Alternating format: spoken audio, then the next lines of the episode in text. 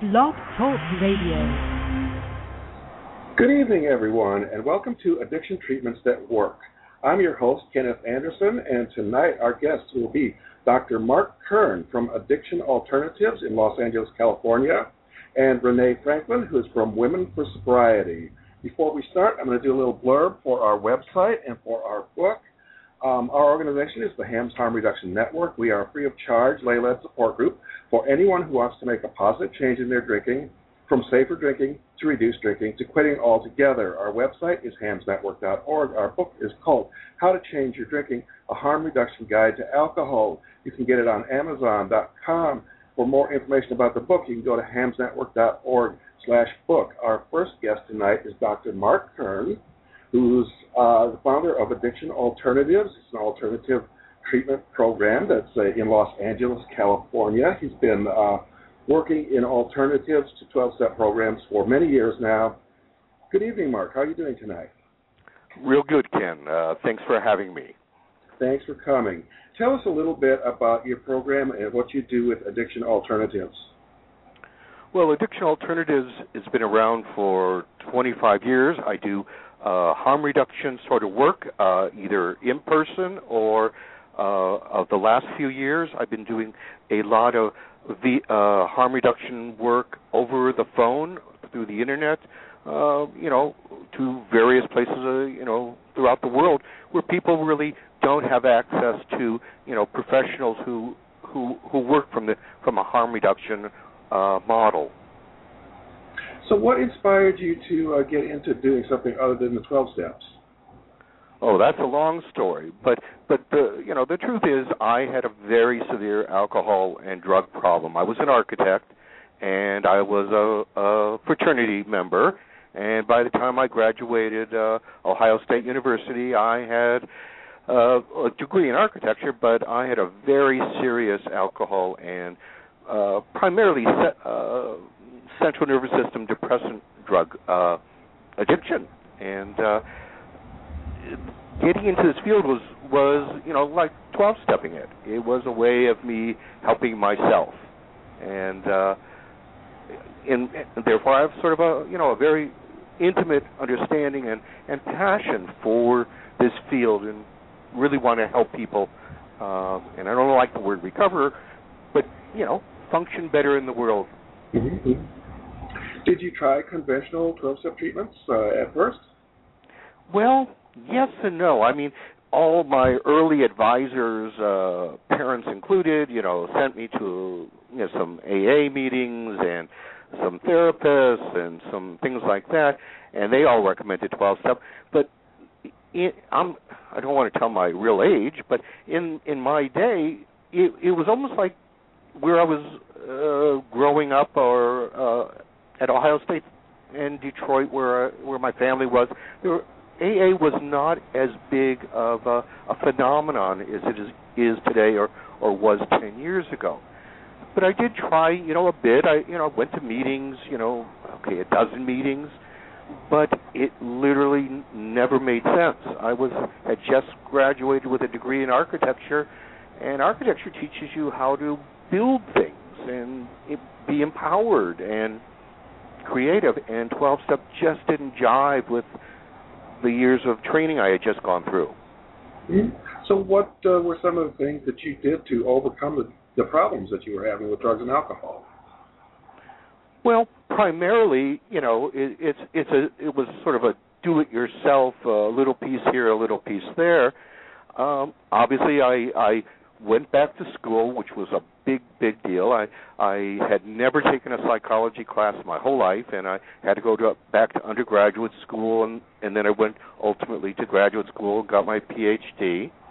Um, but even in graduate school, back in the days, uh, they didn't really teach you know the students about addiction. Uh, they you know they they they you know scooted it off the table and said send them to 12 step and it didn't make sense so I even had to sort of self educate myself in graduate school about uh, cognitive behavioral therapy, about uh, alternatives, and I actually taught a couple of classes, not not full uh, semester classes, but on new approaches to uh, recovery or alternative approaches because even the school I went to didn't um, seem to know very much about addictions. Yeah, I think in those days, almost everyone that was an addictions counselor got a certificate from a specialized program that was not even a university program usually. Right. I, I, there, there are very few certifications even today for anything other than 12-step based sort of training. Uh, uh, in California, there's different uh, credentials you can get, and every state probably has other credentials. But the but the education they receive in those programs is is is like 30 to 50 years old. It it, it does not represent the evidence-based approaches or the you know the harm reduction, more humanistic approaches. Yeah, I think that's true in most places. I'm very fortunate that I was able to go to the new school and study psychology and substance abuse, and they're talking about all these new things of cognitive behavioral therapy and motivational interviewing and harm reduction. So there are some progressive places around, but I think they're probably few and far between. Yes, I mean, I just spoke with someone not more than 10 minutes ago who is going for their certificate at UCLA, and they're not talking about harm reduction or evidence-based programs or even smart recovery at UCLA and you know that's a major university and I you know you actually have to go outside the class to really learn about what's what you know what the research says. Mm-hmm, mm-hmm. What are some of the options that you offer to people that come to you well, I offer literally, you know, a spectrum of sort of options uh, in the sense that, you know, I'm, I'm far from a believer in one size fits all. So it, it really, st- I start where the client's at. I, I say, well, where do, what do you want? Where do you want to go? And I'll work with people, you know, uh, uh, uh, toward you know modifying uh, substance use, uh, various addictive-like behaviors, um, of course, alcohol, um, and in trying to teach them basically how to be better managers of these repetitive behaviors. Uh, I'm not as uh, I don't ask for abstinence, and most of the people that come to me don't even want abstinence. But you know, I will give them tools and techniques and strategies and uh, support groups depending on what their desired goals are.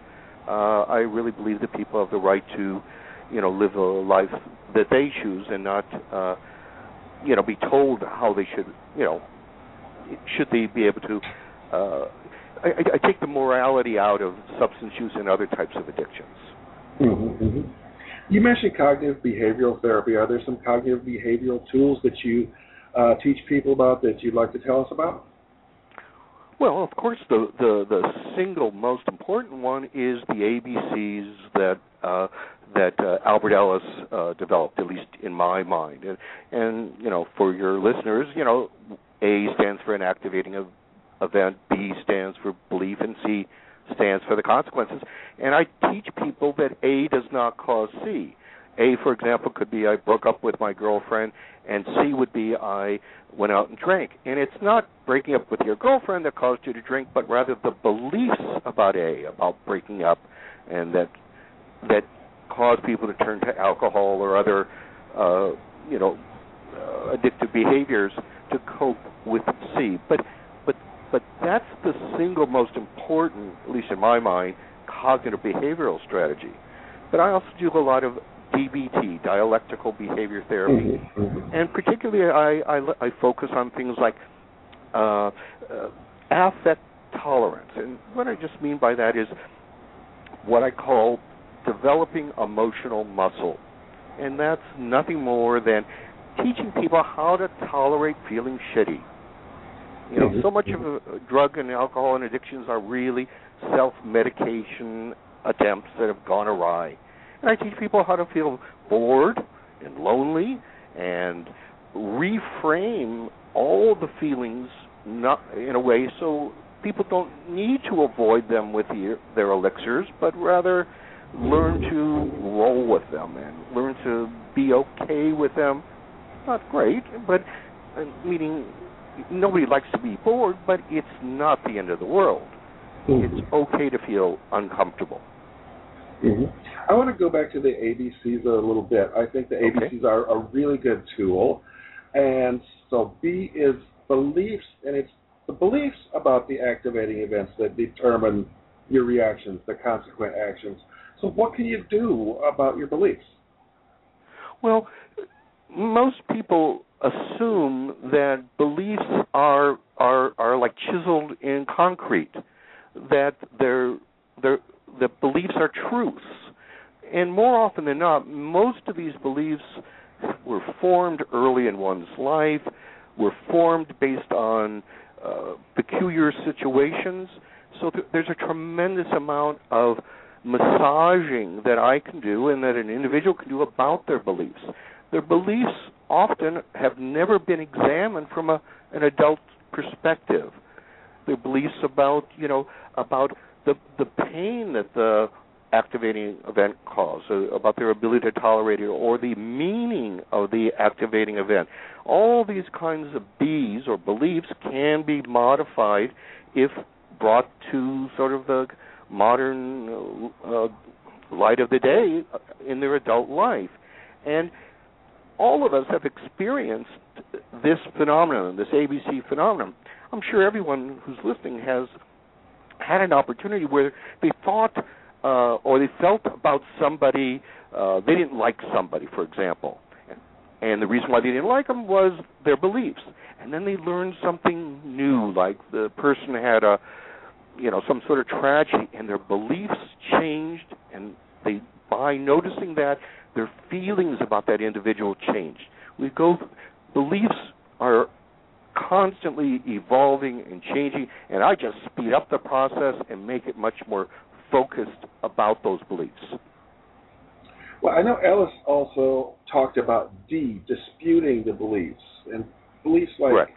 I'm a loser, I'm a hopeless person, or I'm an alcoholic, and all these labels we put on ourselves are things that he would encourage people to dispute and say, no, you're not a loser. Maybe something bad happened, but that doesn't make you a loser.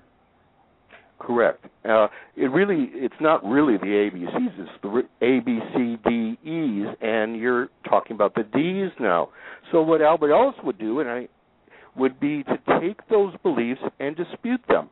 And generally speaking, most people, if you you know start looking at these beliefs, anything that has a should, a must, a have to, an awful to it are irrational or illogical, and that's where you start disputing the the truth behind those beliefs.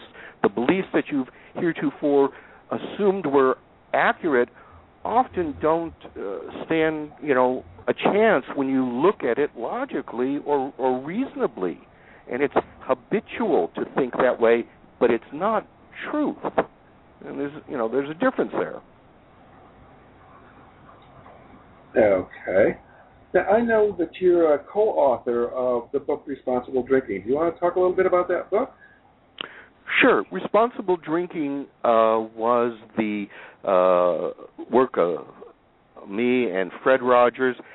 It was the it's the sort of the the textbook of the program moderation management. Responsible drinking is a very similar to your book. I mean, to be frank, uh, and the goal is to teach people how to cope better with drinking situations, how to be more responsible. And many of the principles I teach individually or on the phone or you teach or I even hear about on this radio show are in the responsible drinking book. And people can, you know, pick it up. Uh, in fact, I got a, a check from the publisher recently.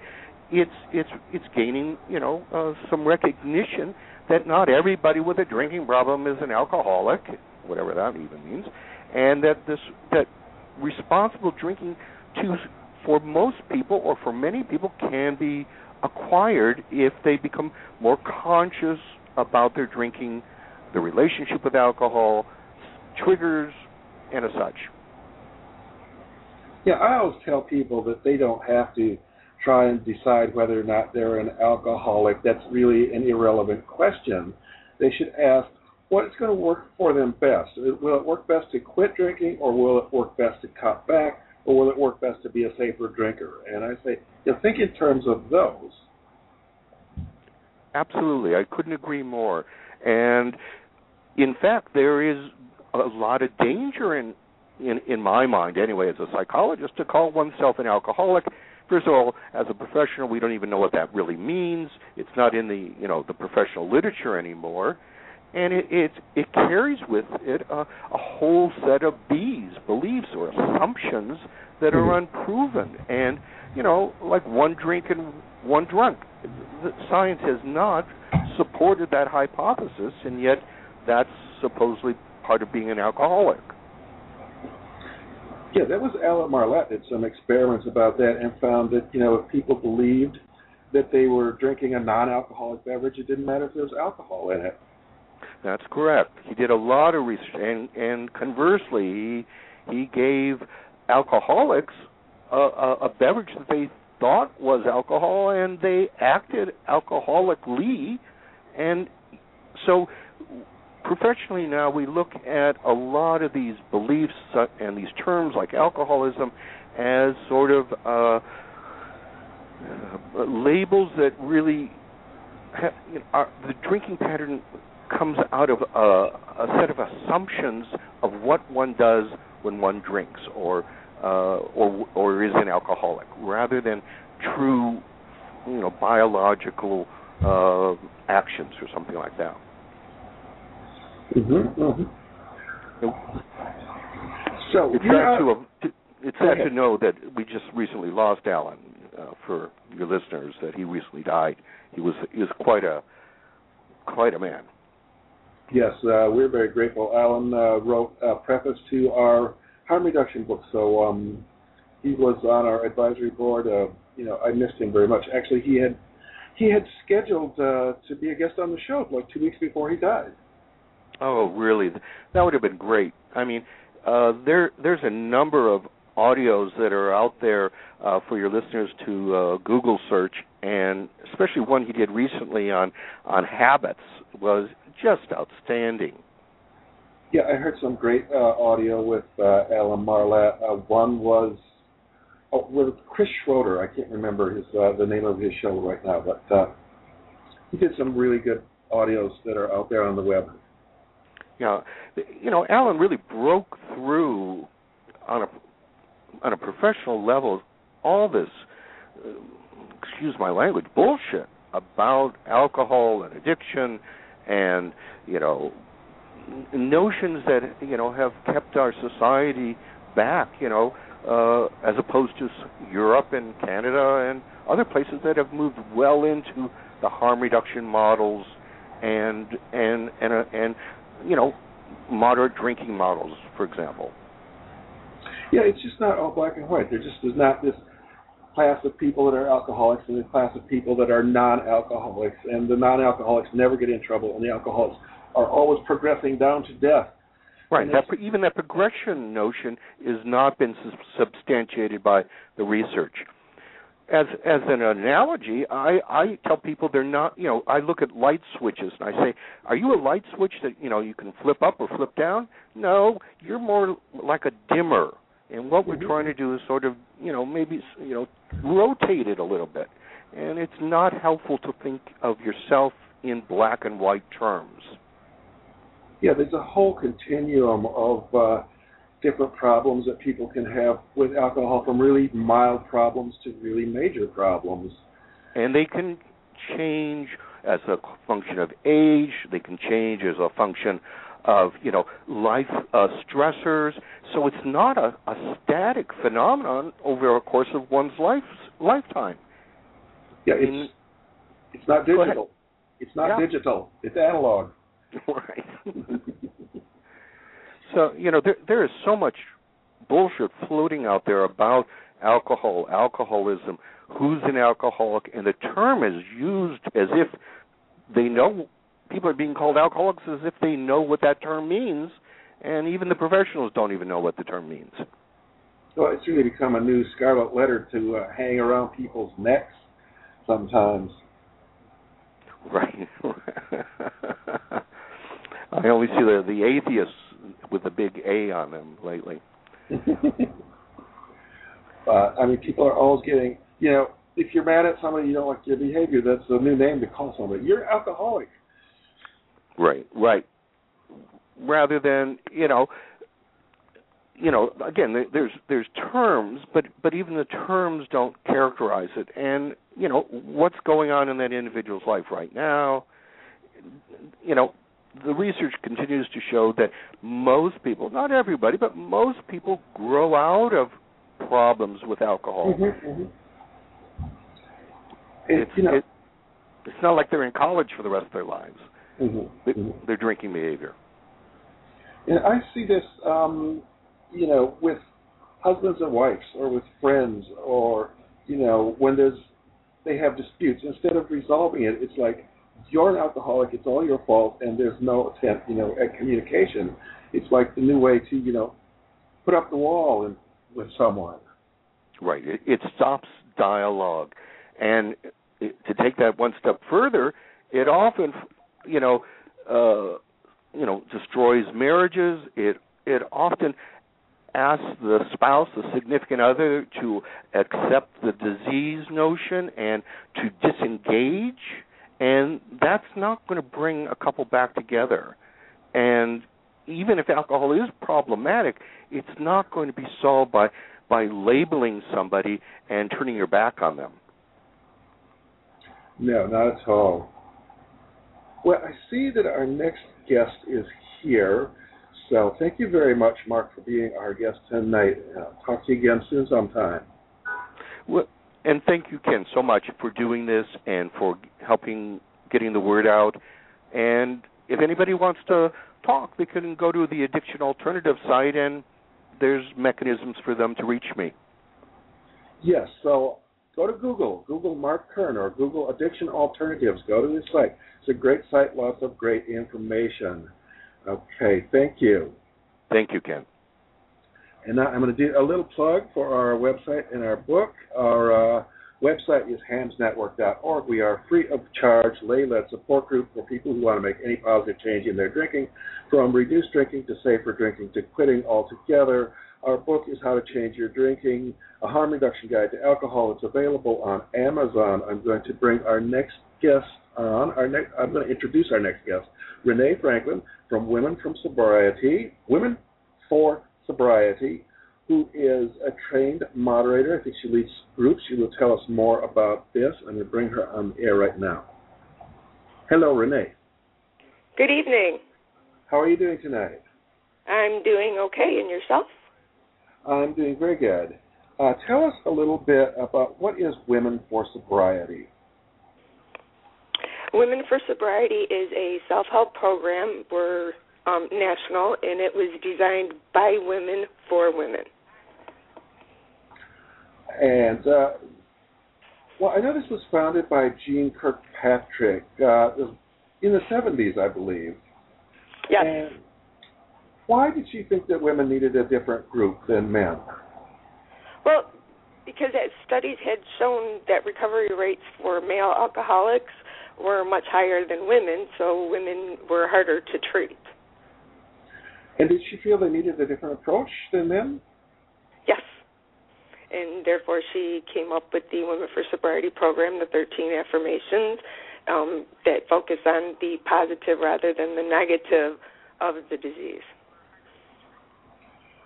Okay, and uh, so 13 affirmations. Uh, what are some of the affirmations? Can you tell us? Uh, the first one is I have a life threatening problem that once had me. Um, my favorite is number nine, the past is gone forever. Um, enthusiasm is my daily exercise. Um, one of the probably the most important for women is number 12, which is I'm a competent woman and I have much to give life.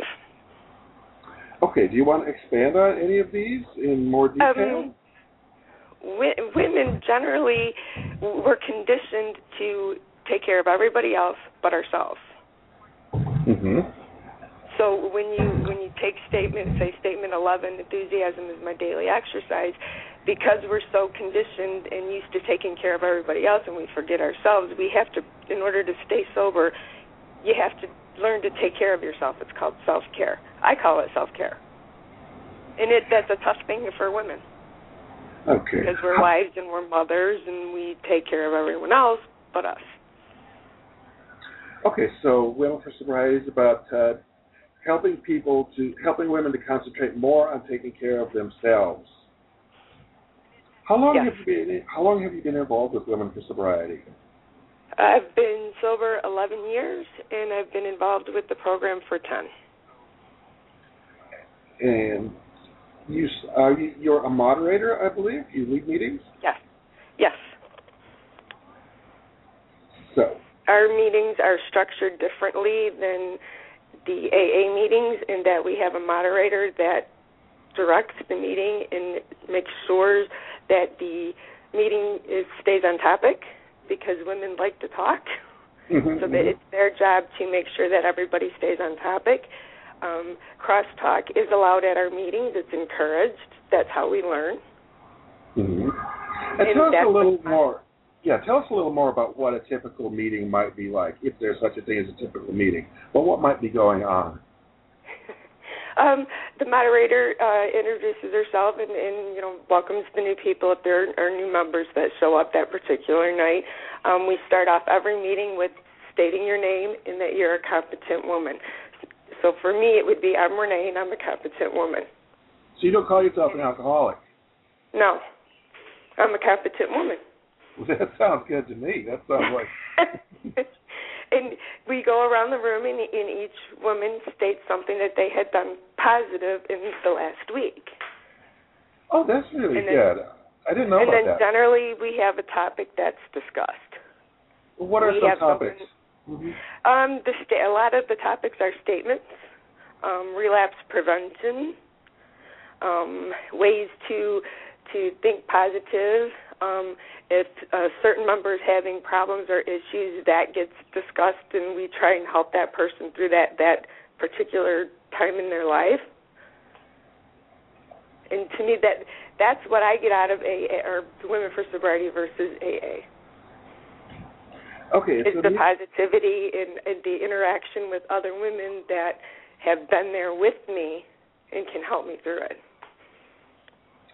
Okay, it sounds really great. I mean, it's great to have a really positive program, and I think it's really important.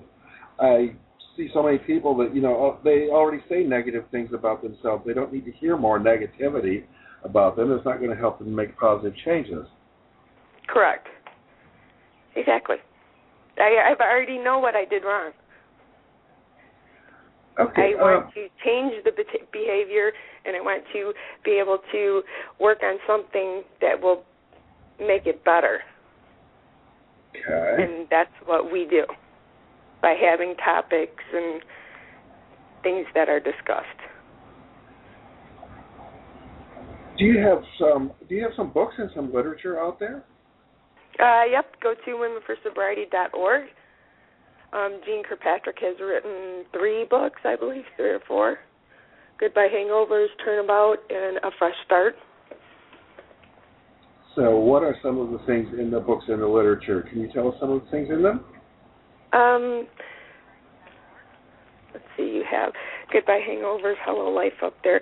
That one it it, it talks about Jean's um, Jean Kirkpatrick's journey with starting the program and, and promoting it. It, it's a really interesting book. Um, there's a lot of th- I hear from a lot of our members how they can identify with a lot of what she talks about in the book from a woman's perspective. Yeah, I read that book um, ten or fifteen years ago now, um, but I found it uh, really interesting and useful because um, it put such a positive spin on many things. Yes. and I thought that was really important. I mean, I had uh, been through 12-step type rehab and had really had a lot of negativity put on me, and it wasn't helping. It was actually, you know, making me drink more. I needed something that was more positive. So I found actually a lot of good out of reading uh, Jean Kirkpatrick's books because they dwelt on the positive instead of on the negative and, and what a terrible person I was. Right. Uh, some of the did the the writings that a lot of the members have have written over the years.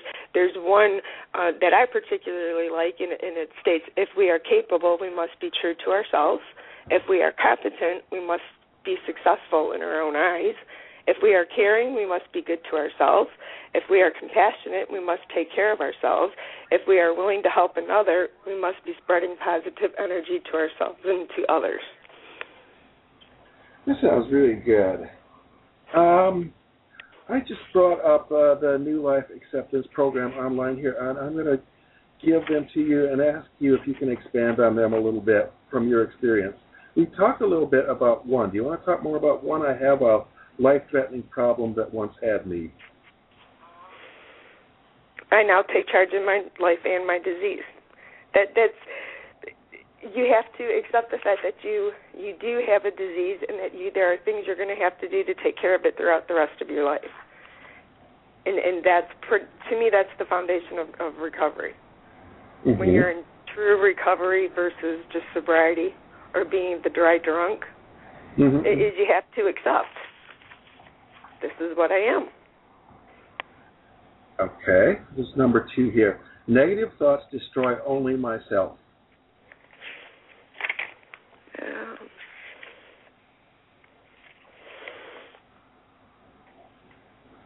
Negative thoughts are, are they're disastrous for us. We beat up on ourselves enough as it is. I think and negative. Then, mm-hmm. Keep going. Keep, go ahead. Go ahead.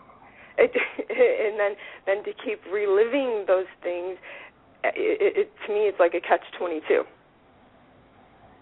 Yeah, I think negative thoughts are just disastrous to everyone, basically. Uh, Marc and I were talking about that a little bit earlier in the show about how uh, it's important to help people start thinking positively about themselves and stop, you know, having all these negative beliefs that you know keep like they keep them down. The more people tell themselves that you know they're bad, it, it's really harmful for them. Yes. Let's see. Number three here is happiness is a habit I will develop.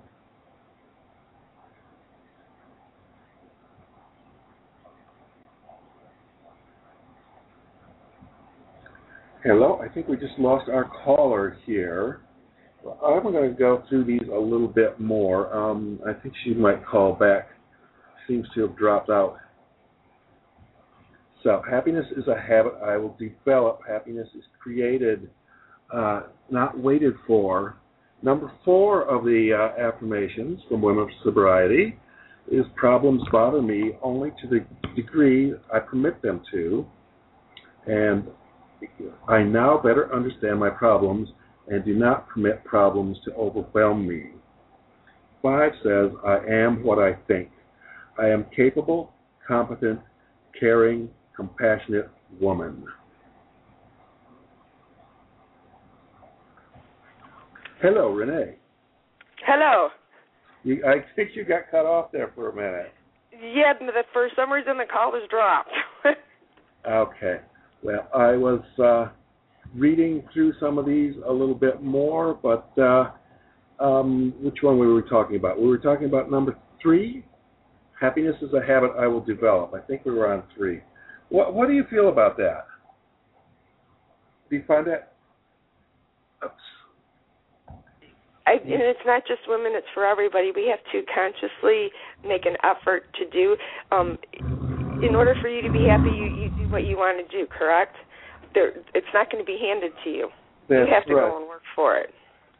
Absolutely. And it takes commitment and and actually getting up off your butt and making it happen. That- Nobody's going to do it for you. Mhm. Mhm. Mhm. How about number four? Let's see. Number four. Problems bother me only to the degree I permit them to. Yes, that's it. That's the that to me the single most hardest thing to do in the program for women for sobriety is is to not let problems bother you.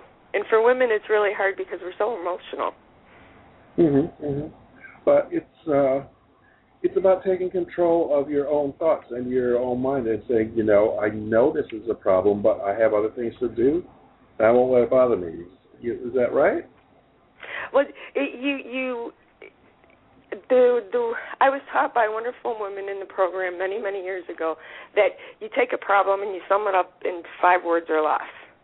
Oh, and if those five words do not contain me, my, or I, it's not my problem. that sounds good. Works great. How about number five? I am what I think. How do you relate to this one? This one, you, I had to keep telling myself over and over and over and over for for this one that I am what I think. Because here we go with the the beliefs and, and the negativity, and what people tell us and what society tells us, in trying to combat that. Yeah, and the, the subtitle under num- number five, I am what I think, says, I am a capable, caring, compassionate woman. Yes. So, so it's about. hmm Um, have Have you ever had started off the day where where it it started off kind of crappy, didn't go in the rec- right direction, Oh yeah. and you're standing there and you're going, this just is not going to be my day. hmm hmm Flip that around and imagine what it would be like if if you did the positive of Mhm. that instead of saying, "Oh, I dropped the coffee cup," and getting angry over it. Just kind of shrug the shoulders, brush it off into a dustpan, and continue on with your day. There's no negativity there. Okay, sounds good.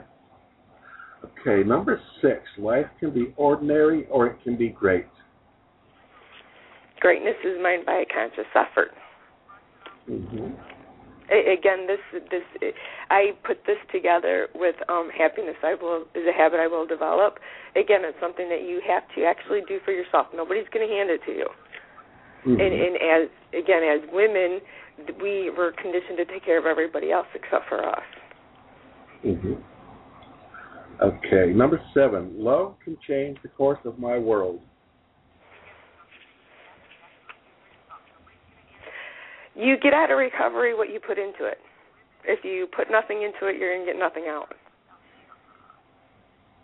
Okay. So if you can change and start being more caring and allowing those feelings to come out more, they do return. Okay. And number eight. The fundamental object of life is emotional and spiritual growth. Yes, that that it, it helps put things your your life in per, into perspective when you grow. hmm Yeah, it says daily I put my life into a proper order, knowing which are the priorities. And uh, to uh, look at number nine now, the past is gone forever. No longer will I be victimized by the past. I am a new person. Um, this is probably one of my is my favorite. Um, I get reminded again when in early for me in early recovery, we, we get reminded enough of what what we did, all of the lying and all the drinking and the hiding or or all the things that we shouldn't have been doing. Mm-hmm. That to be able to let go of that and say, okay, I can't change what happened in the past, but I can change my actions today, hmm and that's what matters. You can I change think- today. You can't change what you did in the past. hmm I think this also relates to some of the cognitive behavioral therapy we're talking about earlier. Um, yes. People keep bringing the past up. Oh, I was so terrible. I did this. It was bad. I'm a bad person, and they're always beating themselves up. But it, you know, it's gone. You don't have to. Once it's over, you don't have to live with it forever. You can say, you know, it's what I'm doing today that matters. You know, I can't change the past, but it's gone. Right. Um, part of the the write up that Jean wrote for this is when I was drinking, I was forever looking forward to something in the future, or I was reciting something from the past. I was never in the present. I was escaping that, hmm and that I was doing, and, and I believe that's a lot of what what alcoholics and addicts do. I think so too. We don't There's pay a- attention to today. hmm hmm Yeah, there's a lot of drowning out the pains of worries about the future, pains from the past, and not being in today. Right. Okay. Let's look at number 10. All love given returns. It, this is a tough one. Mm-hmm. And, and to me, the tough part of it for women is is all love given. We can give love, but when it returns, accepting it. Mhm. Because again, we're we're conditioned to take care of everybody else but us. Mhm. So the second part of the statement is, "I will learn to know that others love me." Right. We are lovable. We're we're not all bad people. May have made some bad choices. Mm-hmm. Sometimes we think we're not lovable, and that doesn't do any good. You know, we walk around telling Right. ourselves we're not lovable, and that doesn't help anything. So Right. we accept that we are lovable. Exactly. Okay. Enthusiasm is my daily exercise. this this last Sunday when I went to um our one of our meetings here in the Detroit area, um I we had a woman who left the group for a couple of weeks and came back Sunday and said that she had been out and had relapsed and she had talked about it and what I found kind of interesting was afterwards she walked up to me and she says, Renee, I understand why you guys always come to these meetings, even after all the years that you have sober. I understand now. And it's the enthusiasm, the the staying plugged into your recovery hmm hmm is is what she wasn't understanding that she when she, that one particular relapse she learned. And when I sat back and thought about what she had said, it was like, yeah, that's that's the enthusiasm. That's the being proactive about your recovery instead of reactive. Okay, that makes sense. Number 12. I am a competent woman, and I have much to give life. Mm.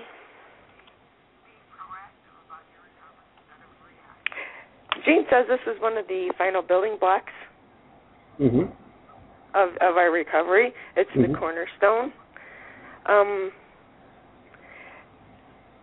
again, this is something I believe women don't, especially alcoholic women, don't. It, they don't place enough self confidence or enough self worth to believe that they are competent, and we Mhm. are. hmm And and it, I when I first got sober, I took the statement and pasted it around my entire house just to keep repeating it. That we are so negative against ourselves. hmm hmm Well, I've shown these uh, these affirmations from Women for Sobriety to many people, and a lot of them said, "I'm going to print that out and hang that on my mirror," because uh, I mean, people. I've shown these to; they really uh, like them a great deal. Um, we're up to number 13 now, the last one. I am responsible for myself and for my actions.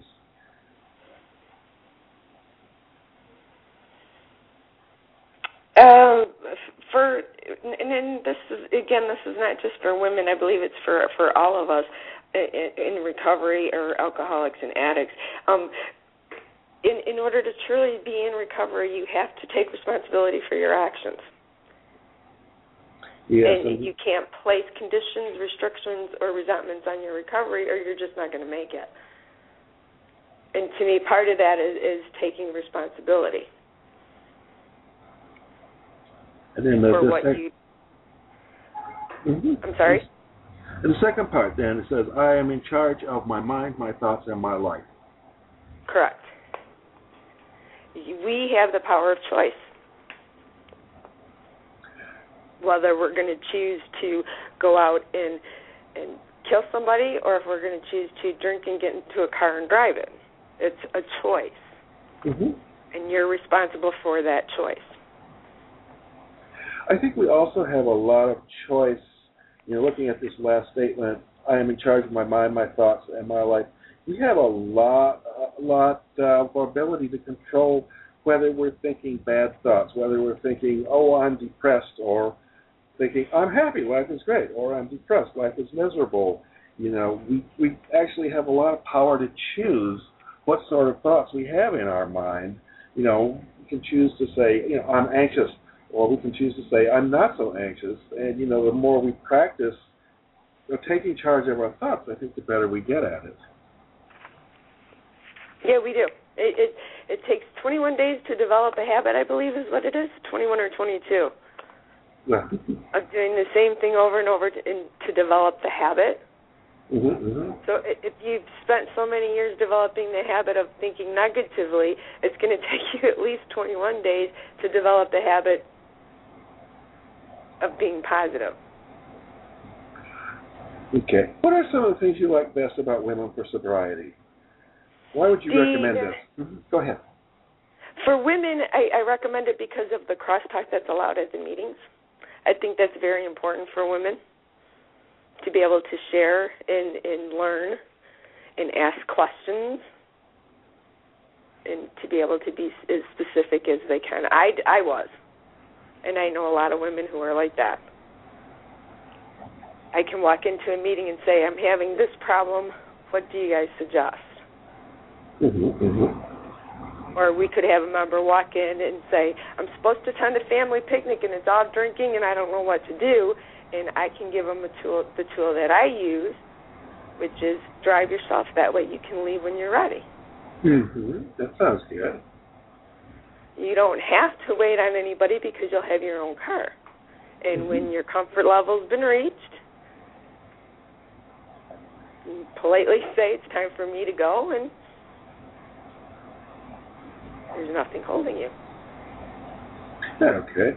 Are there people that go to both uh, AA and Women's Sobriety? Yes. Yes.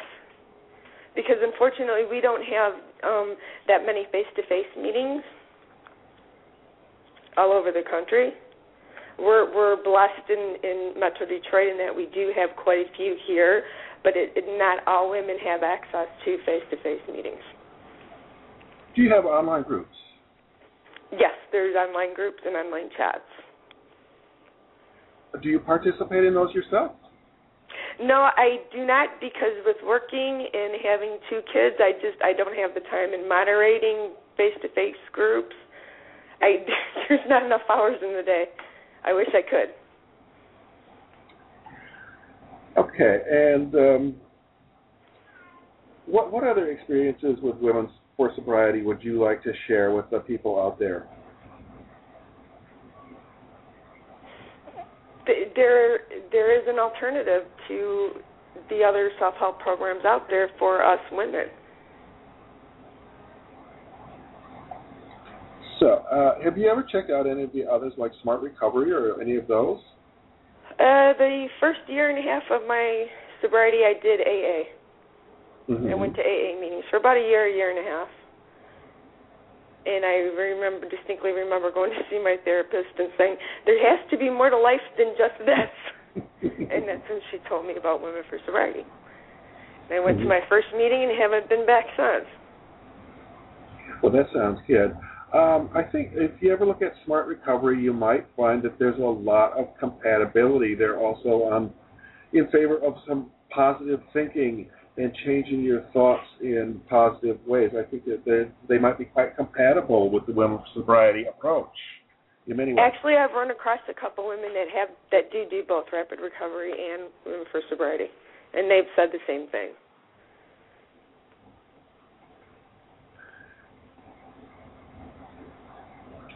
Okay, and uh, well, the, the website is uh, it's womenforsobriety.org. The founder is Jean Kirkpatrick. The, some of the books are Goodbye Hangovers, Hello Life, Turnabout. You have some pamphlets too. Some I think I saw those on the website the other day. Yeah, they're, you, you can get those on the website. So what are those about? Are they like it gives information about our program hmm and how it can help women and how to access either calling the office or the web, accessing the website to get meeting information. Okay. So once again, the uh, website is womenforsobriety.org, and feel free to look it up. A lot of people really like this a lot. Thank you, Renee, so much for being our guest tonight. Thank you, sir. Okay, I see Stanton is here. I'm going to do a little plug. Our website is hamsnetwork.org. Our uh, free of charge support group for safer drinking, reduced drinking, or quitting. And our book is How to Change Your Drinking: A Harm Reduction Guide to Alcohol. Stanton, how are you doing tonight? Ken, I'm great. You know, your program brings me back to the days of when Milton Berle was first on television in the early 50s, and New York City would notice that traffic was reduced on the nights that he appeared. I think pretty soon we're going to see that same characteristic on your show. And then at the end, they noticed that there would be a tremendous flushing of toilets after the show was over. I think we're getting into that realm pretty soon now. An essential part of uh, American media. I hope so. Uh, that last lady from uh, Women for Sobriety, she was a real live wire, I'll have to say. Um, I was interested that she went to AA and she felt that it didn't sound like she liked it. Uh, but she didn't say much about that, and uh, it, it it's it seems that Women for Sobriety uh, takes over some of the same concepts mm-hmm. that AA has. Is Women for Sobriety? Ken, let me ask you a technical question, if I may. Is it harm reduction? Um, well, anything that reduces harm is harm reduction. So quitting, of course, is always part of harm reduction. But Women for Sobriety, it concentrates on abstinence. Um, they're to encourage each other to stay abstinent from alcohol. It's also, uh, you know, she conceives of uh, addiction and alcoholism as a disease. Now, one concept I'm very familiar with, I mean, I'm aware of the book, I wrote the preface for the book, uh, AA Horror Stories, is women who found AA extremely sexually predatory. Have you ever heard? Have you ever heard that commentary um, yourself? Yes, I've, I've read the book Twelve Step Horror Stories, and yes, I've heard a lot about thirteenth stepping, and that seems to be part of one part of the reason that Jean Kirkpatrick founded the Women for Sobriety program. Um, just to go back to what you were saying, I, I know Jean Kirkpatrick does, or her books do buy into the disease concept. So, I mean, she was writing in the 70s. It was almost everyone thought it was a disease at that time. So, it is built into the Women for Sobriety program, but I don't know how how really important it is to them. Ah. Uh yeah, I mean, um, I one way is to say you've got you can consider alternatives to addiction treatment. She she had a, I would I was curious why she disliked AA actually. She didn't mention the sexual predator thing, and it's certainly not because of the abstinence and the disease thing. She did emphasize the positives though. I mean, AA meetings I found pretty depressing. You're not really allowed to say many happy things. Most of the meeting is devoted to pretty downer experiences in my in my time. So I could see where that makes a big shift. I I uh Marc Kern of course is an old favorite of mine, an old friend of mine. Uh he's about my contemporary. I I like to think of him roaming Los Angeles. Obviously, it's a pretty big place. I visited with Marc and his uh, clients, but he's been involved with this for such a long time, and uh, he's got a very reassuring therapy manner. Do you find that, Ken? He he, oh, yeah. seems to be on your. He's got he, he has the makings of a good therapist. There was one comment he made that I wanted to just. There's a school of thought around addiction, and sometimes I personally am incorrectly associated with that, which is that addiction doesn't exist. Um, I, I don't believe that. I believe addiction does exist. When I wrote Love and Addiction or The Meaning of Addiction, I didn't write them to say that addiction didn't occur. I wrote them to say that addiction was a more complex phenomenon than people thought. It wasn't a simple result of a biological disease state. And of course, ABC represents that idea. It says, well, there's an activating event, like even having a drink, and then there's a belief associated with it. And as Marc said, people have a whole host of beliefs around being told they have a drinking problem or that they're an alcoholic. So I, I very, I'm very much on board with that. And of course, Alan Marlatt's research showing that alcoholics were more likely to relapse when they thought they were drinking alcohol, whether or not they actually were. uh, is is a tremendous uh, advance in showing how cognitions affect addictive behavior. But um, when Marc said, "Well, we don't know what alcoholism or addiction are," I don't I don't personally think that way so much. I I'm actually I was on the advisor I was an advisor on DSM-4, the diagnostic manual, which Marc is right doesn't use the word addiction, but DSM-5 is coming back and it is going to be using the word addiction. Mm-hmm. The word addiction is going to magically, as though brought out of a rabbit's hat, like a rabbit out of a hat, reappear. And I find, and of course, you know, I did have a private treatment center, and I find some pretty severely addicted people there. I find that the accumulation of criteria uh, in DSM four means something. That there are some people who are pretty severely engaged in a behavior, and which brings me to the next topic. Uh, DSM five is for the first time going to introduce the concept that something besides alcohol or drugs can be an addiction. I wrote a Psychology Today blog about that today, and their concept is compulsive gambling can be an addiction. Mm-hmm. That is such a colossal change in outlook to now co- consider that a non-substance involved activity can be addictive. And of course, it's arbitrary that they pick gambling. We could include sex in there, we could include food in there, we could include video in there, video games for example, certainly, you know, video pornography. And so it's really a remarkable change, and I don't believe DSM-5 and its founder creators are capable of comprehending all of the consequences. But one consequence I'd like to talk about just now is harm reduction. There are many of those activities cannot be eliminated. Eating and sex being two of them. And the and the effort to eliminate eating, of course, is a separate disease mm-hmm. abstinence with eating pr- produces its own disease state. And so, ironically, in a way that they haven't fully conceived, shifting in this direction is really going to have major implications for harm reduction. Um, when we, you know, we just don't have the same sense, even with gambling, that people need to totally desist this activity. It's as though, on the one hand, we say, well, yes, we believe that gambling can be addictive. Yes, we believe the video games can be addictive. But then when you sort of dig beneath that, people say, well, yes, but it's not like really like drugs, like heroin, for God's sake. And if if we go back to my book, Love and Addiction, my whole purpose almost in relating relationship addiction to substance addiction was to recast the notion of addiction into some terms and some activity that people were more familiar with and more comfortable in thinking in new ways about. Because people could think about a destructive relationship, begin to conceive of that as addiction, and hopefully that would give them a whole new understanding of what addiction is.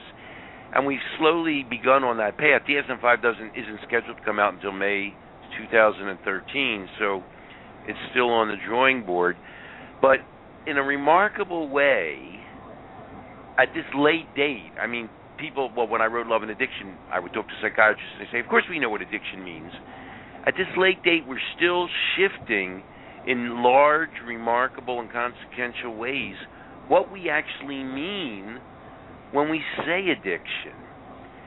And it's going to have major implications for harm reduction. So, Ken, as we do this show over the next 10, 20, 30, you know, through 50 years, I'm expecting major upheavals. Um, as I said, until we become like the old Milton Berle show and everybody's listening to us to see which way the wind blows. So I hope you're prepared for it. Stardom and all that, Ken. Well, I'm prepared for major upheavals in the field. Stardom, I wouldn't mind. I could deal with that, I think. I'm glad you're ready for it, Ken. Well, I better sign off. I know you have to give a, a, a cheerful goodbye to your uh, legions of listeners, and uh, thanks so much for. Uh, I know it's a high point of my week. Thanks so much for inviting me into their living rooms and households, and we'll see you again next week, Ken. Okay, see you next week, Stanton. Thanks for closing. And next week, our guests will be we have representatives, representatives from Insite Vancouver Safe Injection Facility, and then Patt Denning, one of our great old timers, one of the most important people in harm reduction, will be here.